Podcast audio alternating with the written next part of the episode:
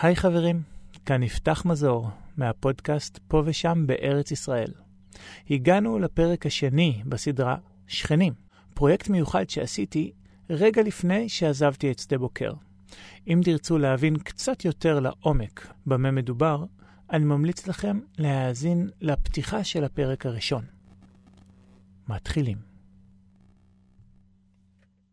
שכנים פרק 2 ענבל בשנת 2008 הפור נפל. טרנד האיור העולמי שלח את מחצית מאוכלוסיית כדור הארץ לדור תחת סמלת בטון ומלט. התחזיות מדברות שבשנת 2030 כל אדם שלישי מתוך חמישה בני חווה יהיה עירוני. אחד המאפיינים הבולטים בתופעת הערים הגדולות הוא לחץ דמוגרפי גדול על כל יחידת שטח, מה שיוצר תופעה הקרויה בנייה רוויה. הבנייה לגובה מחזקת תופעה רווחת לא פחות בעולם המודרני, האינדיבידואליזם. כך לא פעם יוצא שלדיירי הבניין אין מושג ירוק מי מתגורר מעליהם, מתחתיהם ולעיתים אפילו מצדדיהם. אתה יכול לבלות חיים שלמים בקומה 6, כשלצדך עוד עשרות משפחות שלא פיתחת אליהן ולו רגש אחד. Good fences makes good neighbors, כתב המשורר האמריקאי בעקבות משפט עממי רווח, ומשמעותו, הפרדה ברורה של שטחים בין שכנים מועילה ליחסי השכנות ביניהם. לא פלא שמשפט כזה ייוולד דווקא בארצות הברית של אמריקה, הארכיטיפ של המודרנה. ובאמת, בעולם בו אנו חיים כיום, כמעט ונמחק לחלוטין מושג היחד, או הקהילה. אף אחד כבר לא יושב באותו מתחם יחד עם האימא שלו, הסבתא שלו, ובטח שלא עם חברי הקהילה שלו.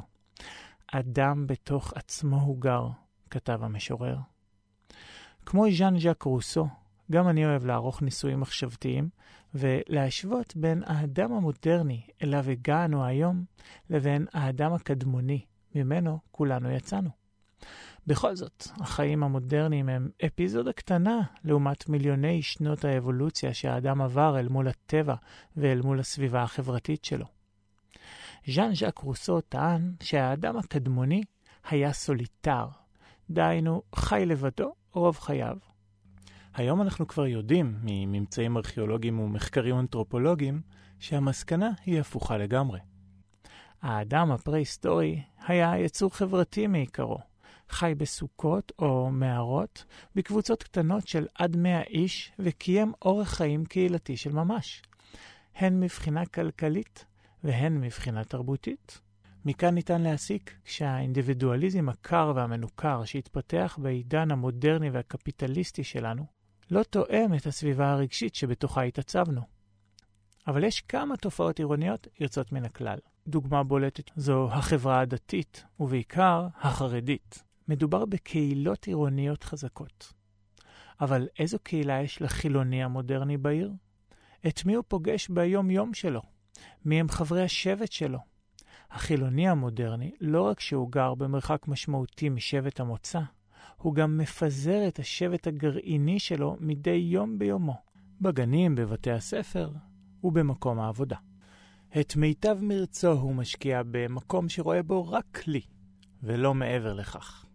ורק אחרי שעות ארוכות הוא חוזר הביתה מאוחר, עייף וחלש ומותש, כשהילדים הכמהים מסתערים עליו, הוא לרוב הודף אותם לאחור כדי לנוח. לפני שהוא פותח במשרה השנייה שלו, ארגון הבית, שטיפת הכלים, מקלחות, ארוחות ערב ואשכבות.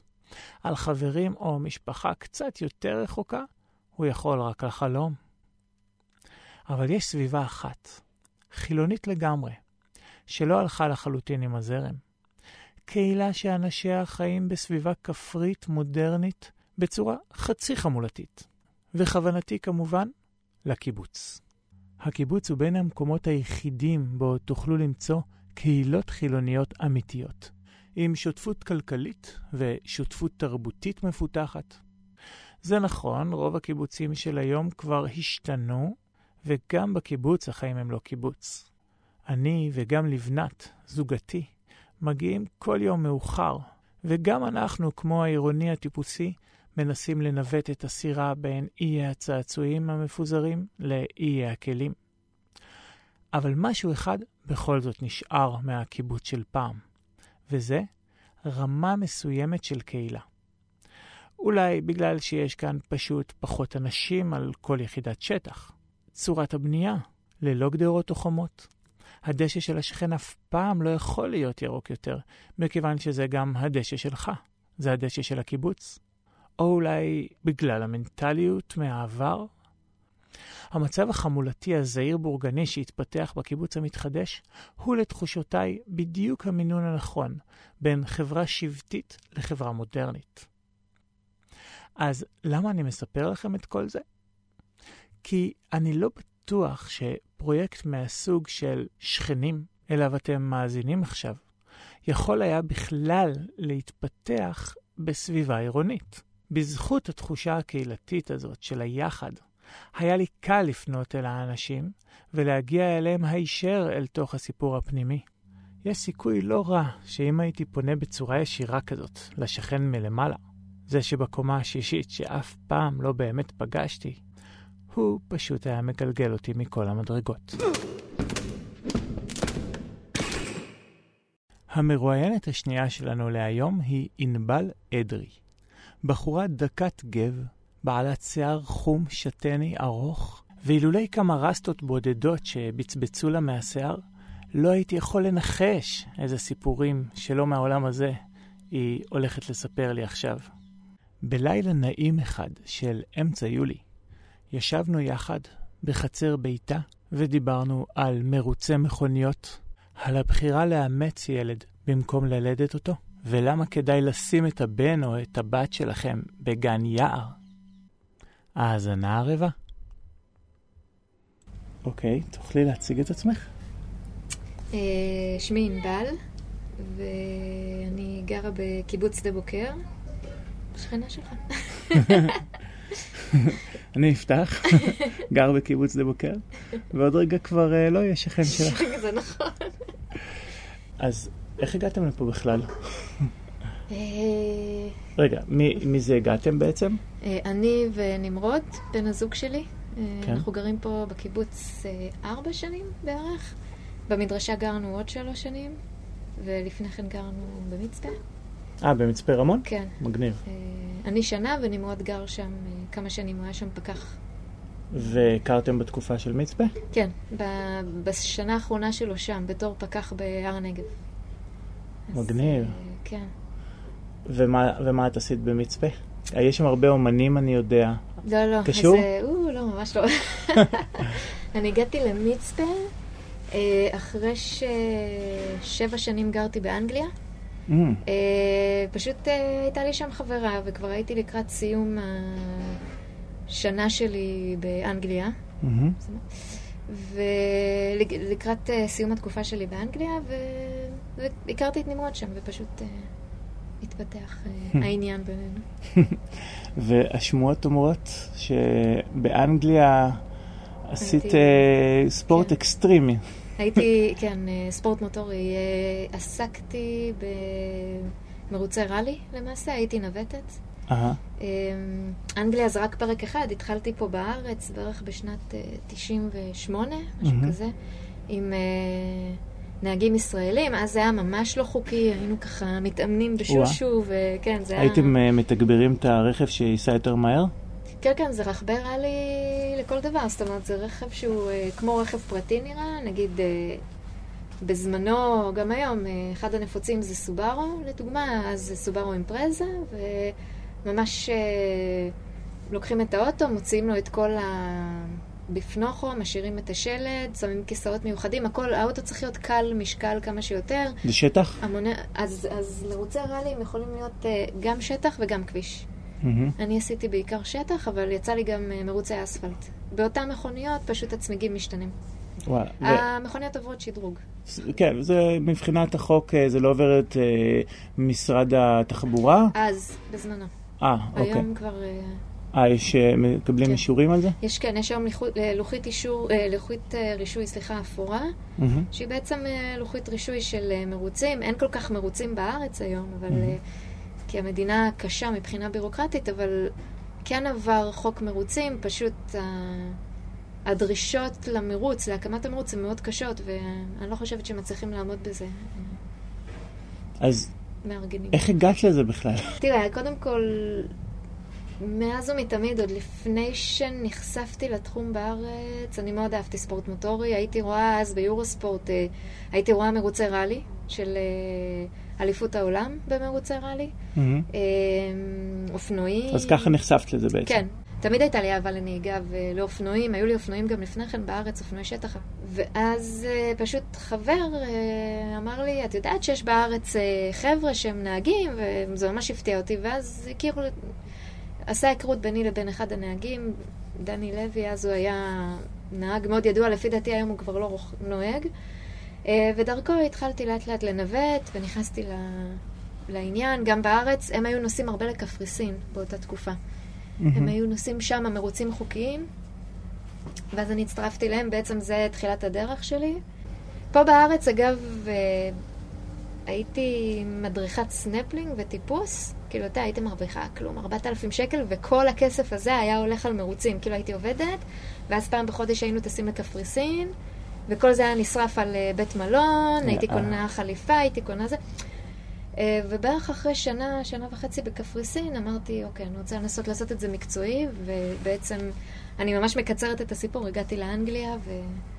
ושם זה מקצועי? להתמקצע, כן, שם אה, כמעט כל אירופה היא, לא, פחות מזרח אירופה, אבל אירופה כאילו אה, צרפת, אנגליה, פינלנד, דנמרק הם מאוד מאוד חזקים בתחום הזה. אז איך הלך היום-יום? אה, כמה, כמה מרוצים בשבוע? איך התפרנסת בכלל? לא התפרנסתי מהמרוצים, מה, שרפת חסכונות או עבדת? לא, בכלל לא, עבדתי שם, אה, בהתחלה נכנסתי, בעצם השגתי את הוויזה לאנגליה, אה, ב...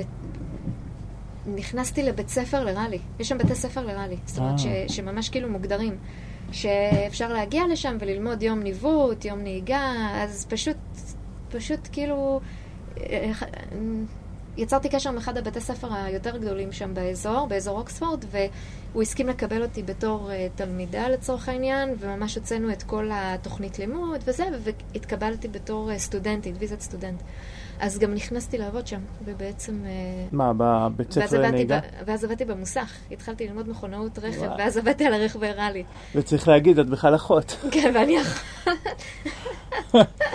רגע, אז כבר היית אחות? לא, אז לפני שנחשפתי למרוצים, אה, התחלתי ללמוד פרמדיקים. זאת אומרת, כן אה. היה לי עניין ברפואה, פשוט המרוצים באו והם קטעו את זה לחלוטין, וכבר התחלתי ממש במד"א, תהליך של פרמדיק, ו...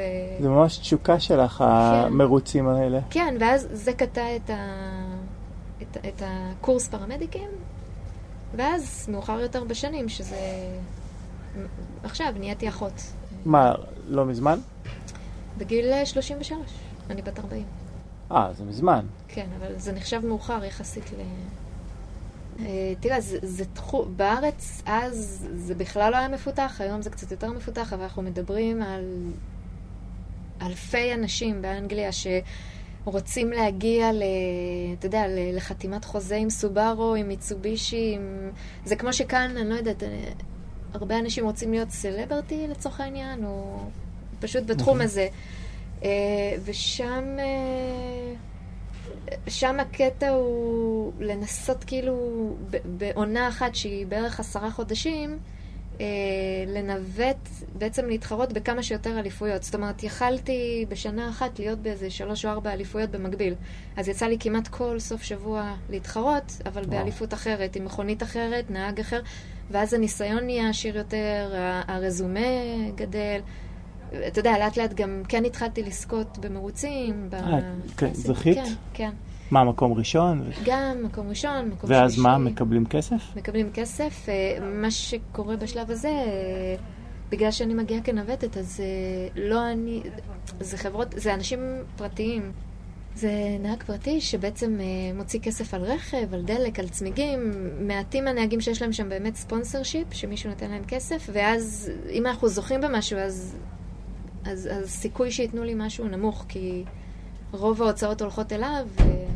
היה איזה נהג שזכינו באליפות מאוד גדולה, קיבלנו איזה... מה זה זכינו? איזה קבוצה? אני, הוא וטכנאים. באותו אבל... רכב? כן.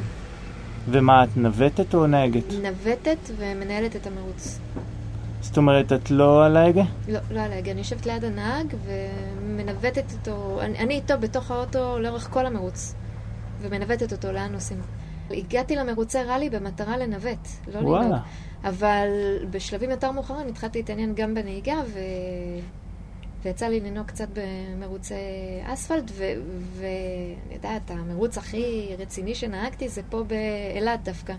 אה, הביאו לפה לפני בערך שלוש שנים אה, אה, מכוניות שנקראות פורמולה רנו, שזה נראה, זה כאילו בדמיון כביכול מכונית פורמולה 1, אבל לא, לא באותו קלאס.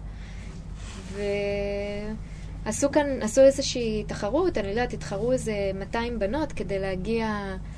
להגיע... בנות? כן, רק בנות, משהו כזה, אם אני לא טועה, כדי להגיע בעצם אה, למרוץ הזה, שהוא היה לגמרי, מי שזוכה היא נכנסת בחינם ויש לה שבוע של אה, אימונים, ובס, ואז אה, שישי-שבת מרוץ בעצם, ומתוך כל ה-200 נבחרו שש, ואני ביניהם.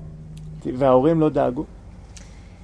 אה, הם לא לקחו את זה ברצינות, אני, חייבת להגיד. אני עכשיו מתחיל לדאוג את כל התקופה הזאת בדיעבד עלייך. לא, כשאמרתי להם ביי, א', הם ידעו שאני עושה את זה בארץ ובקפריסין, והם לקחו את זה כזה, הם חשבו שהנה היא עולה למטוס, אבל עוד רגע היא חוזרת. כאילו, הם לא חשבו שזה ייקח שבע שנים. שבע שנים באנגליה בראלי. בראלי, והאמת לא שהגעתי להישגים, וגם בארץ, ו... ואז השבע שנים האלה היו באמת אה, שבע שנים של אה, התמקצעות. אה, רצינית ביותר. כי בעצם בזה עסקתי, זה, זה היה... אתה, אתה, אפשר, לקרוא, אפשר להגיד שזו הייתה אובססיה, אני לא יודעת אם זה נכון להגיד, אבל זה היה כמו ספורט לכל דבר. אני הייתי קמה בבוקר. את היית ספורטאית. כן, הייתי קמה בבוקר, ורק על זה הייתי חושבת. הייתי חושבת כל היום איך לקדם את עצמי, איך אה, הייתי מוצ... הוצאתי פליירים, ו- וכל שנה יש... אה, פליירים ממה? מה היה כתוב? היה כתוב, הצגתי את עצמי, מאיפה באתי, מה היה הניסיון שלי, פליירים קטנים, A5, אתה יודע, תמונה שלי עם אה, זה, ולאן אני רוצה להגיע, לאיזה אליפויות, איזה נהגים אני מחפשת, אה, אליפות אירופה, אליפות העולם.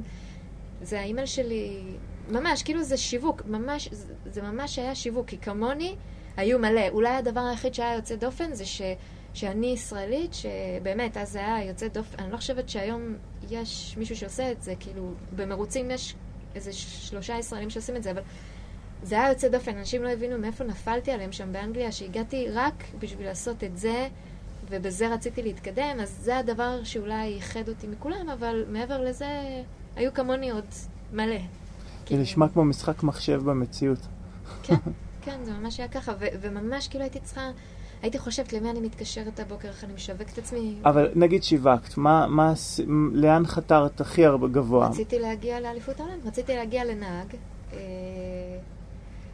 בפנטזיות אני אגיד לך, אתה יודע, לחברת מרוצים, למיצובישי או לסובארו, שיקחו אותי ושאני אהיה נהגת בתשלום, שזה אומר 12 חסויות. מרוצים. חסויות? מה זה חסויות? זה, זה עבודה כבר, זה כאילו עבודה עם תשלום מצוין. ומה האינטרס ו... של מיצובישי? לפרסם את הרכב, לא?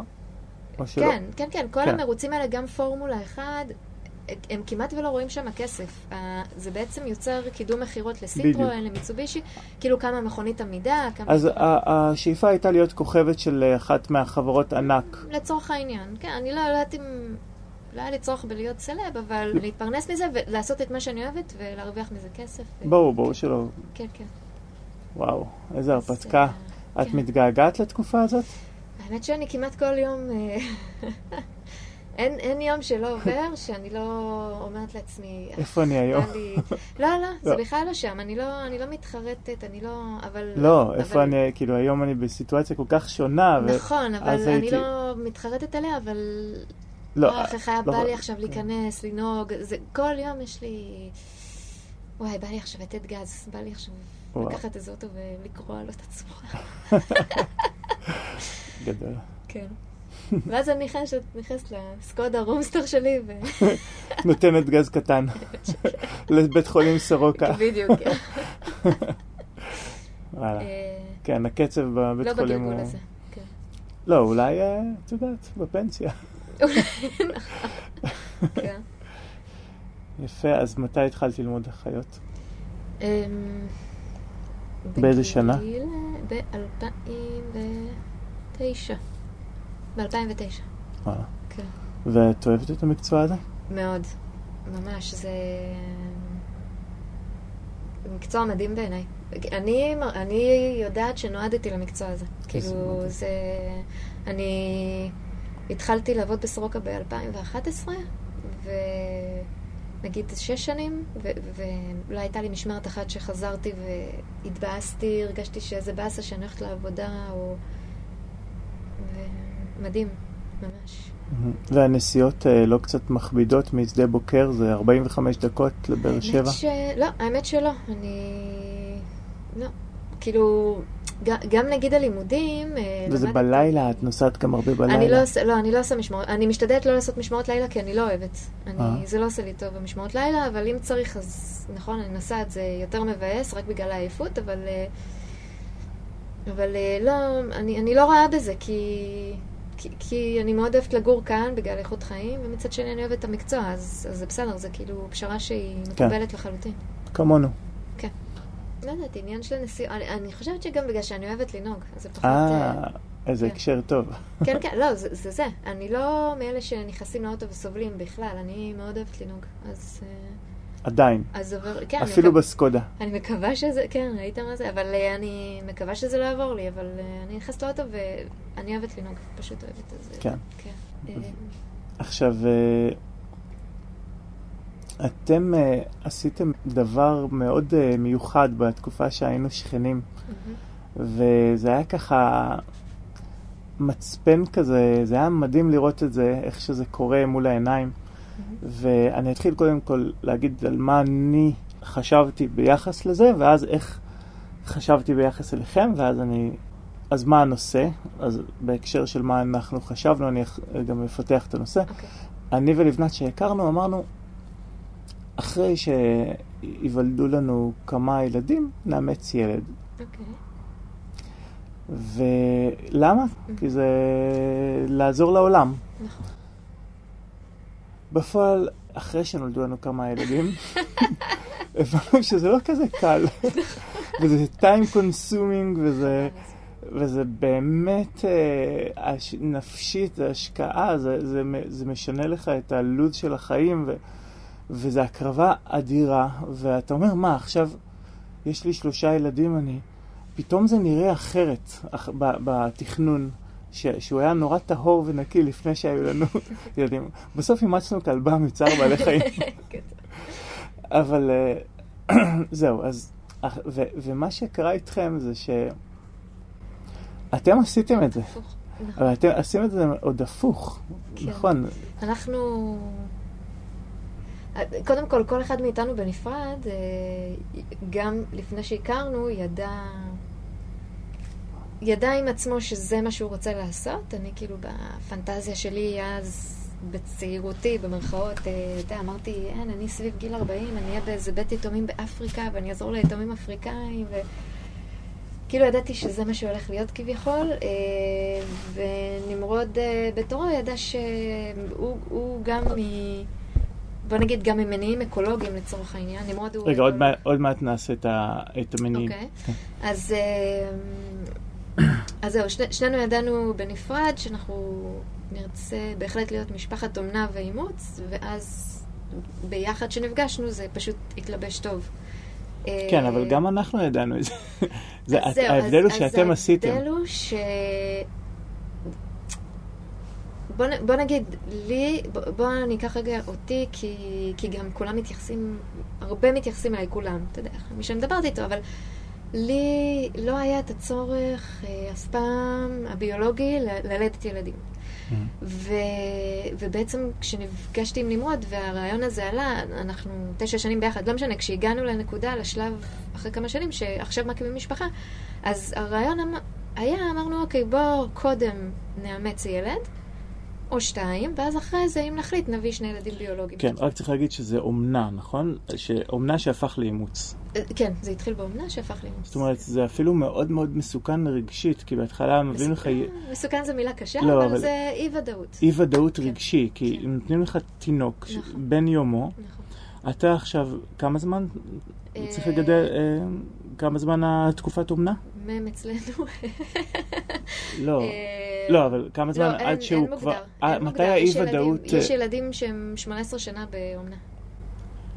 ועדיין האי-ודאות, כן. וואו, זה לא יאומן. זאת אומרת, כל יום האמא יכולה באיזשהו אקט משפטי להחזיר את הילד. כן, זה לא...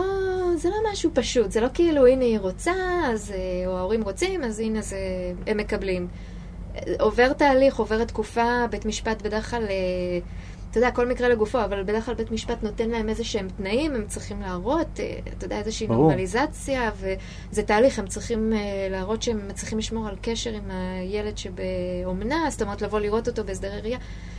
אז זה תהליך מאוד, מאוד ארוך, שכאילו אם הוא כן קורה, אז יש זמן הכנה נפשית, שאני מניחה שהוא לא קל, לא למשפחה, כאילו, יש, יש זמן הכנה נפשית למשפחת אומנה, לילד, תלוי באיזה גיל הוא, וגם להורים הביולוגיים. זאת אומרת, לקחתם את הדבר הכי אה, מורכב מבחינה רגשית, כי לאמץ כן. אין סכנה לא. שהילד פתאום, ואתם לקחתם משהו מאוד מאתגר גם מבחינה רגשית. נכון. שהאי-ודאות הזאת זה לחיות איתה למשך עד גיל 18, כמו שאת אומרת. יכול להיות, נכון. כן, אני חושבת שעשינו את זה, אני לא חושבת, אני יודעת שעשינו את זה כי לחכות לאימוץ בעצם אה, בארץ זה המון זמן. המון וגם כולם רוצים אימוץ, נכון? כולם רוצים אימוץ וכולם רוצים תינוקות, וזה שנים. זאת אומרת, עד שאתה מגיש טפסים, שזה טיק טק, אבל עד שיזמנו אותך לשיחה, אחרי שהגשת את הטפסים, זה יכול לקחת שנתיים, רק לשיחה ראשונית. אז... אה, וואו, זה המון. כשחשבנו על זה, יש לנו איזה זוג חברים בצפון שהם אה, הם ניסו, הם, הם מגיעים עם עניים אחרים, הם ניסו להביא ילדים, לא הצליחו, ואז הם בעצם הגיעו לאומנה והמליצו להם אומנה עם אופק לאימוץ. אה, סליחה, ואז בעצם זה מה שהם המליצו לנו, ו, ונכנסנו לתהליך הזה. זאת אומרת, אה, נכנסנו מתוך ידיעה שזה איזושהי חוסר ודאות. כן.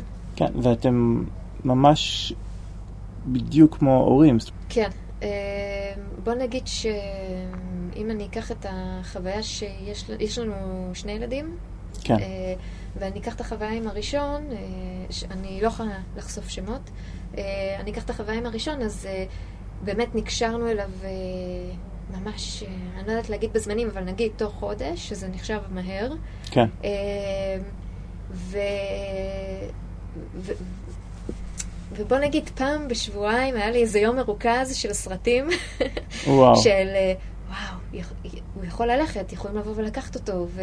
וואו. וכאילו, פתאום האסימון נופל, ו... ותמיד הייתי אומרת לעצמי, יאו, אם הוא ילך, וכאילו... אני לא יכולה לדמיין מה יעבור עליו בלילה הראשון, שהוא לא יישן בבית שלו, איתנו, שהוא לא מכיר אותנו, למרות שעל פניו זה המשפחה הביולוגית. אבל בסדר, אה, אתה יודע, זה... זה, זה חלק מהעניין. זה חלק כן. מהעניין. כאילו... לא, לא, עם הראשון אנחנו לא עברנו את זה. אה, הוא אומץ אחרי שנה ושמונה חודשים. אה, האמת שדי סך הכל התחושה איתו הייתה שיהיה בסדר, כאילו לא היה... Mm-hmm. אבל, אבל עדיין החוסר ודאות הזאת, אומנה זה חוסר ודאות. כן, ויש לציין שרוב ה... אם אני... אני לא יודע רוב, אבל בתחושה שלי, חלק גדול ממי שעושה אומנה, יש לו כבר הרבה ילדים, ומבחינה רגשית אה, זה לא כל עולמו. זאת אומרת, זה עוד ילד, אני פשוט נתקלתי בכמה סיטואציות כאלה, שזה... ואז אם הוא גם uh, פתאום uh, לא חוזר או משהו כזה, זה לא משהו שמילא את. כל ה... ואתם לקחתם כאן את זה אז, כמו אימוץ, שזה אז, היה... אז, אז בוא נגיד שגם המהלך הזה בחיים שלנו, אני אדבר רגע על עצמי, כי mm-hmm. אני בן אדם שמאוד מאמין בגלגול נשמות, וזה הרגיש לי מהלך נכון. Mm-hmm. גם כשהגיע הראשון, אני ידעתי שיהיה בסדר, אני ידעתי שהוא יישאר איתנו, אני ידעתי שהוא לא סתם הגיע אלינו, זאת אומרת, היה מין... Uh, היה מין בליינד אין, כאילו אינטגרציה, שידעתי שהילד הזה כאן כדי להישאר איתנו, ו, ו, ואנחנו במקום נכון. כן, זאת אומרת, לא חושבים על, ה, על אין, האפשרות. אין, כן, אין את ההיסטריה של שיט, אנחנו נהיה בלי ילדים, ואין ילדים, וילדים... לא, אז כאילו, הכל נעשה, גם היום יחסית, על מי מנוחות. השני, כן. השני הביא איתו יותר סערה לתוך הבית, כי כן. כל ילד מביא את האופי שלו, אבל אה, עדיין אנחנו מרגישים שאנחנו במקום הנכון, אנחנו עושים את הדבר הנכון. אז, כן.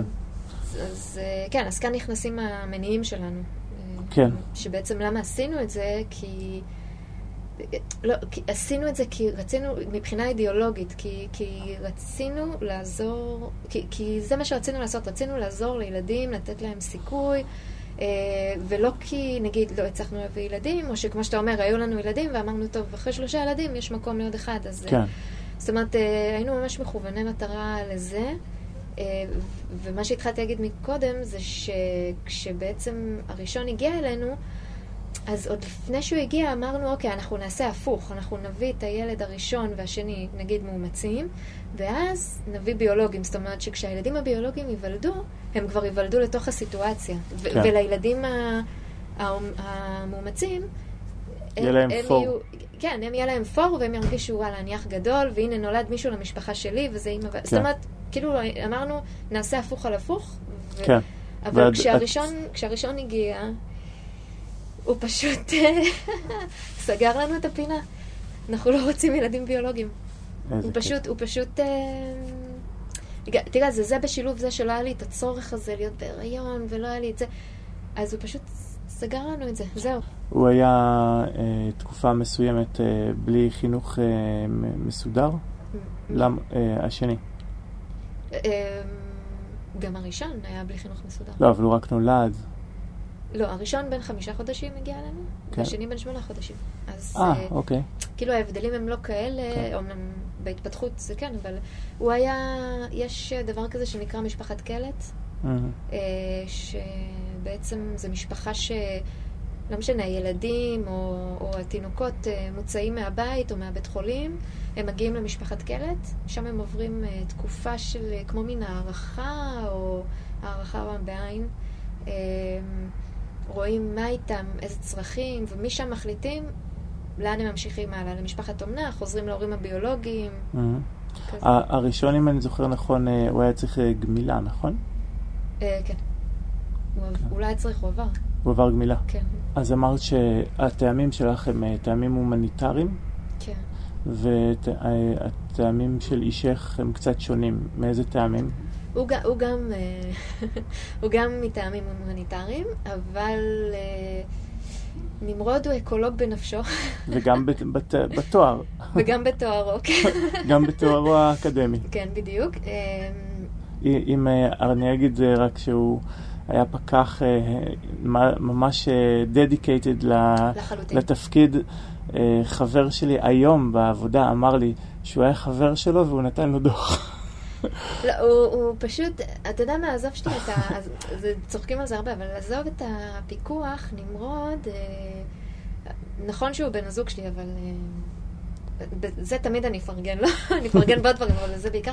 הבן אדם הזה יש לו איזשהו כישרון מולד לחיות. זה משהו הזוי, זאת אומרת, אה, הוא פשוט כאילו מבין את הטבע, מבין איך הטבע עובד. גם כשהוא נכנס ללימודי אקולוגיה, הוא פשוט, זה בא לו ב... זה בא לו בטבעיות. הוא, הוא הבין, אה, בקיצור, הוא מבין את המהלכים, הוא מבין את התהליכים שקורים בטבע וכן הלאה, וגם מבחינה אקולוגית, לא סתם הוא בחר במקצוע הזה. גם הראייה החברתית שלו היא אקולוגית, נכון? נכון, ואז בעצם מתוך הראייה החברתית, שגם יכולה להיות קיצונית, אנחנו מגיעים פה לאימוץ ילדים, בעצם מעבר לזה שהוא אוהב ילדים והוא רוצה לעזור, הוא בעצם אומר, יש כל כך הרבה ילדים ובני אדם על הכדור הזה, שלמה להביא עוד, אה, בוא נעזור למי שצריך עזרה. אה, וזה המניע שלו, מכאן, כן. מכאן הוא מגיע. אני, אני שמעתי שהאקולוג, הזואולוג של החברה להגנת הטבע, האמת זאת רק שמועה, אז אני לא אגיד את השם, אה, עשה י- רק ילד אחד, מהמם. כי הוא חשב שאוכלוסיית העולם צריכה לקטון. אוקיי. אז אה, אידיאולוגיה של, אה, של אה, אפס ילדים זה אידיאולוגיה של אוכלוסיית העולם צריכה להתאחד. אז כן. אז השאלה איזה רעיון אנחנו רוצים. לא, האמת, שמה שנכון... יש דעות קיצוניות, נכון. זה מצחיק, כי, כי נכון, אם אתה תשב איתו בדעותיו הקיצוניים ביותר, אז הוא יגיד לך, כן, אוכלוסיית העולם צריכה אחרת, ולא רק מהסיבות האקולוגיות, כי גם איך שאנחנו חיים על הכוכב הזה, איך שאנחנו מתנהגים, ובאופן כללי.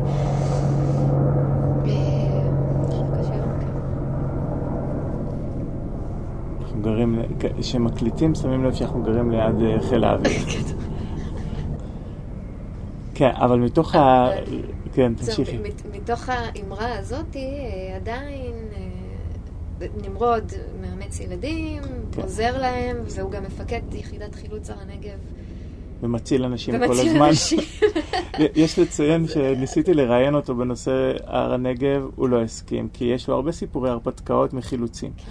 וניסיתי כמה פעמים לבקש לראיין אותו בתור פקח. הוא היה מספר, וכי אחד על אחד הוא מספר לי סיפורים, איך הם תופסים uh, ציידים עם כלבי סלוקי שהכלבים רצים אחרי הציד, וכל מיני סיפורי הרפתקאות כאלה, והוא כזה אקזוטי, האישך, נכון, נכון. שיש לו כל כך הרבה דברים, אבל הוא... אבל מצד שני הוא לא, לא, לא מוכן להתראה. לא חולק. הוא לא נחמד אליי. לא יודעת, הוא לא... כן, האמת שניסיתי להכניס אותו גם לרעיון פה, הוא לא... הוא לא, הוא לא בעניין. אני יודע, אני יודע. אני כבר ארבע שנים עובד על זה. עם כל ה... כמה שהוא מציג את עצמו כמיזנטרופ. שהוא לא, הוא לא אוהב את המילה, הוא לא תופס את עצמו כמיזנטרופ. אני יודע, אבל אחרי שאתה מדבר איתו, זו האסוציאציה הראשונה. אני אמרתי לו, נכון, והוא ישר אמר לי, לא, אני לא. אני אקולוג. המון אנשים אומרים לו את זה, אבל הוא עצמו לא תופס את עצמו ככה, אלא כן, כאקולוג. כן. רואה את העולם כאקולוגיה. נכון. אז... ואנחנו הפרעה אקולוגית מבחינתו. כן.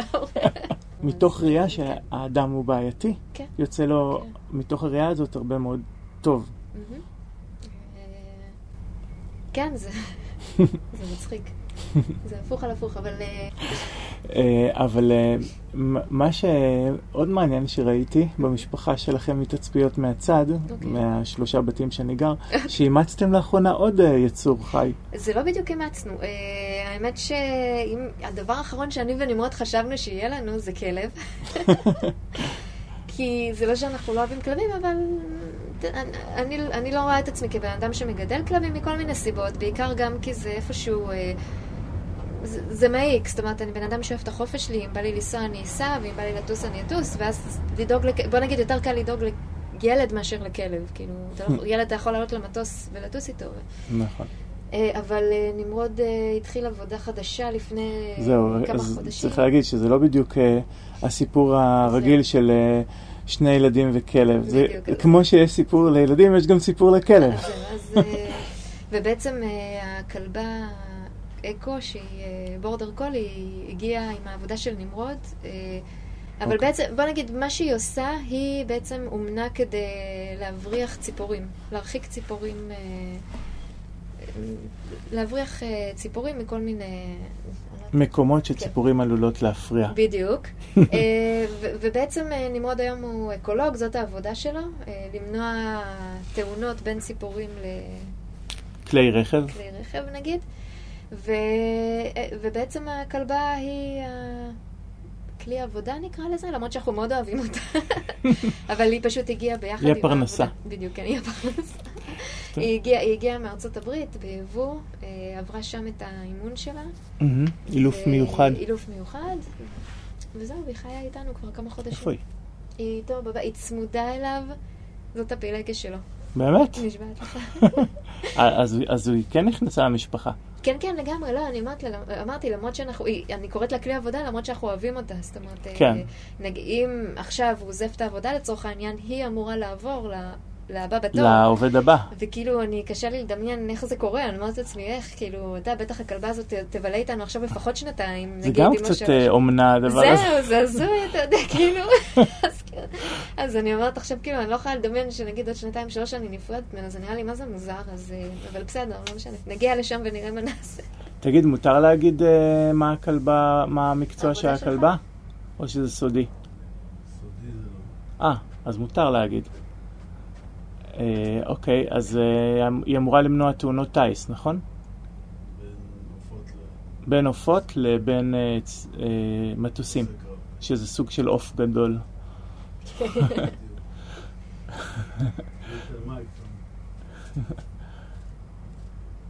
וואלה. איזה מרתק. איזה משפחה מיוחדת אתם. אה, לפני כמה ימים הבת שלי חזרה מהגן ואמרה שהבן שלכם עוזב. אז כן, לאן אז- הוא עוזב? אז זהו, אז אה, אנחנו אה, אה, רשמנו אותו לגן יער במצפה רמון. מה זה גן יער? ש- גן יער זה בעצם אה, גן שהוא בחוץ, בטבע. בטבע. זה בחורשה של קק"ל, אבל, אה, ונמרוד יחלוק עליך על טבע, אבל זה גן שהוא בחוץ. זאת אומרת, הם חמישה ימים בשבוע בחוץ, משעה שבע בבוקר עד אה, בסביבות שתיים. אה, הגן מתנהל בחוץ. זאת מה, אומרת, כל השנה? כל השנה. עכשיו, כל יום? כן, עכשיו, הגנן אין מבנה? שם, יש, יש מבנה שהוא צהרון, סליחה, משעה שתיים עד ארבע, שבעצם הם מסיימים את כמה שעות שלהם בחורשה, שש שעות, ואז הם מטפסים, עושים טיול של איזה חצי קילומטר, קילומטר למעלה למבנה, והם שם אוכלים אה, צהריים, אה, קצת משחקים במשחקים, וחוזרים הביתה. ומה, מאיפה זה הגיע, התופעה הזאת? גן יער, האמת שזו תופעה נרחבת. באירופה היא חזקה ביותר, בשוודיה, בשוויץ, גרמניה, יש איזה 500 גנים כאלה. והרעיון הוא של החיבור של הילדים לטבע זה דבר ראשון. דבר שני זה ללמד את הילד, אה, ללמד את הילד את הגבולות שלו. אה, אבל לא מתוך זה של להזהיר אותו, זהירות, כאילו, אל תטפס על העץ, תיזהר, אל תתקרב לאש, זהירות, זה חם, אלא, אלא מתוך להגיד לו, בוא, בוא תטפס על העץ, אבל בוא נראה איך אתה עושה את זה, כאילו, עם זה שאתה שם לב לכל מה שעלול להתרחש מסביב, בוא תראה, יש פה נפילה, וזה, איך אתה יודע לטפס טוב, כמה גבוה אתה יודע להגיע, צריך לשים לב לאיזה ענפים מחזיקים, איזה ענפים לא. ברמה כזאת. ו- והילד ככה אה, לאט לאט לומד את היכולות שלו, ובוא נגיד, פחות מגביל את המוח מההגבלות הרגילות. אוקיי, שלו. אבל יער זה, זה אגף אחד אה, בעולם. זאת אומרת, יש גם אה, אגף הטלוויזיה, אני יודע שזה נשמע עכשיו, בכוונה לקחתי? כאילו, שילד צופה בטלוויזיה, הוא גם לומד דברים אחרים. אוקיי. אנחנו... זה כאילו אוקיי. רק יער, זה נשמע, יש אז לא, אגף אז- אה, אז- בובות, אה, אגף... לא, לא, לא, אז, אז מה שקורה, הגן, הגן הוא ביער. זאת אומרת, אה, במקרה הזה זו חורשה שהיא גדולה. אה, הם באים בבוקר, תראה, אנחנו ניכנס רק שנה הבאה, אבל כבר היינו כמה פעמים, הם באים בבוקר, יש אה, טנדר עם עגלה נגררת, יש עליה את כל הציוד, ואז הם מתחילים לסדר את החורשה, הם מסדרים את המקום של המדורה, מקום לשבת. כל בוקר? כל בוקר, פור... הילדים עם הגננים, אגב, זה גברים. גנ... כאילו, יש גם סייעות, אבל זה גננים שמובילים את הגן. אה, ש, שזה אנרגיה אחרת, כי לרוב זה גננות, זה קטע מגניב. ו, ו, ואז הם מתחילים, בבוקר הם אה, פורסים, אה, מתחילים להכין בצק, מכינים פיתות על הסאג', מדליקים את המדורה, כל הילדים ביחד, אה, עומדים, שוטפים ידיים, כל יום. יושבים, כל יום יושבים, כל יום מדורה. כל יום מדורה. חוזרים מהגן עם ריח של מדורה. כל, כן, זה הקטע של הגן הזה. אם אני, אה, אז אם אני מריח ברחוב ילד עם ריח של מדורה. לחשוד שהוא בגן יער. כן. אה, ואז הם יושבים ובאיזה מעגל, אחרי שהם הכינו את כל, חתכו את הירקות, אולי מבשלים עדשים, מכינים טחינה, ואז אה, הגנן מספר איזה סיפור שבדרך כלל מחבר אותם לטבע, אבל גם נותן איזושהי תובנה, אני יודעת, על, אה, על שוני של אנשים בעולם, או לא משנה, כל מיני סיפורים כאלה עם תובנות. אה, ואז הם אוכלים, ואחרי זה יש בדרך כלל איזה שעה או שעתיים של משחק חופשי, שזה אומר שיש תיבות בחוץ עם חבלים, עם אה, כלי עבודה, יש סכינים לגילוף עץ. אה, יש אה, קוביות עץ, יש מקום שאפשר להכין לבנות בוץ, לבנות בוץ. ומה אם יש גשם? זהו, אם יש גשם, יש להם מחסה מגשם, יש להם אפילו, אתמול נודע לי, חליפות שערה.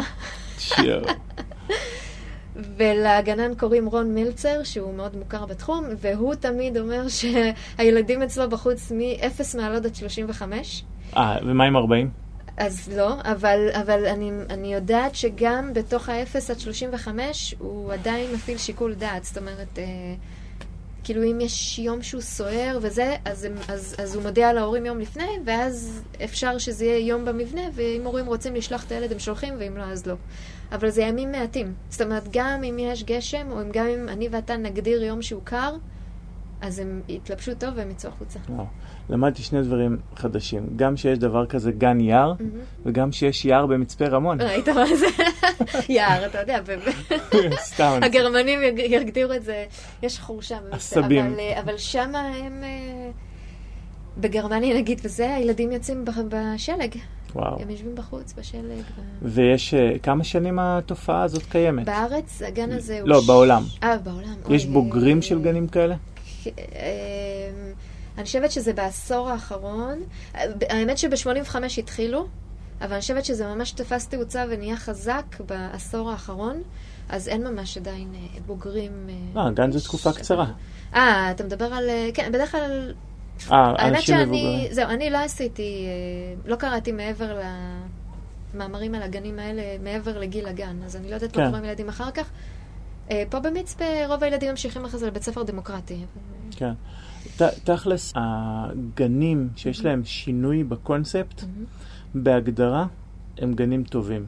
כי ברגע שמישהו בא עם קונספט, כן. אז אתה יודע שהוא בן אדם משקיען. נכון, אתה יודע שהוא. אידיאליסט, אתה יודע שיש לו ערך לחינוך. בעוד שמישהו בא ממשרד החינוך, אני לא אומר שזה רע, אבל אתה פשוט לא יודע. אם הוא כן. נג- נ- יכול להיות שהוא יתגלגל נכנס לשם. לזה בתור מקצוע. יתגלגל, לא, וגם זה לא רע, יכול להיות שהוא גם אלוף אפילו אחרי שהוא כן. יתגלגל לשם. כן. אבל אה, כשיש גן קונספט, נכון. אז בהגדרה הוא צריך, אני, ככה אני מעריך אה, בהיגיון שלי.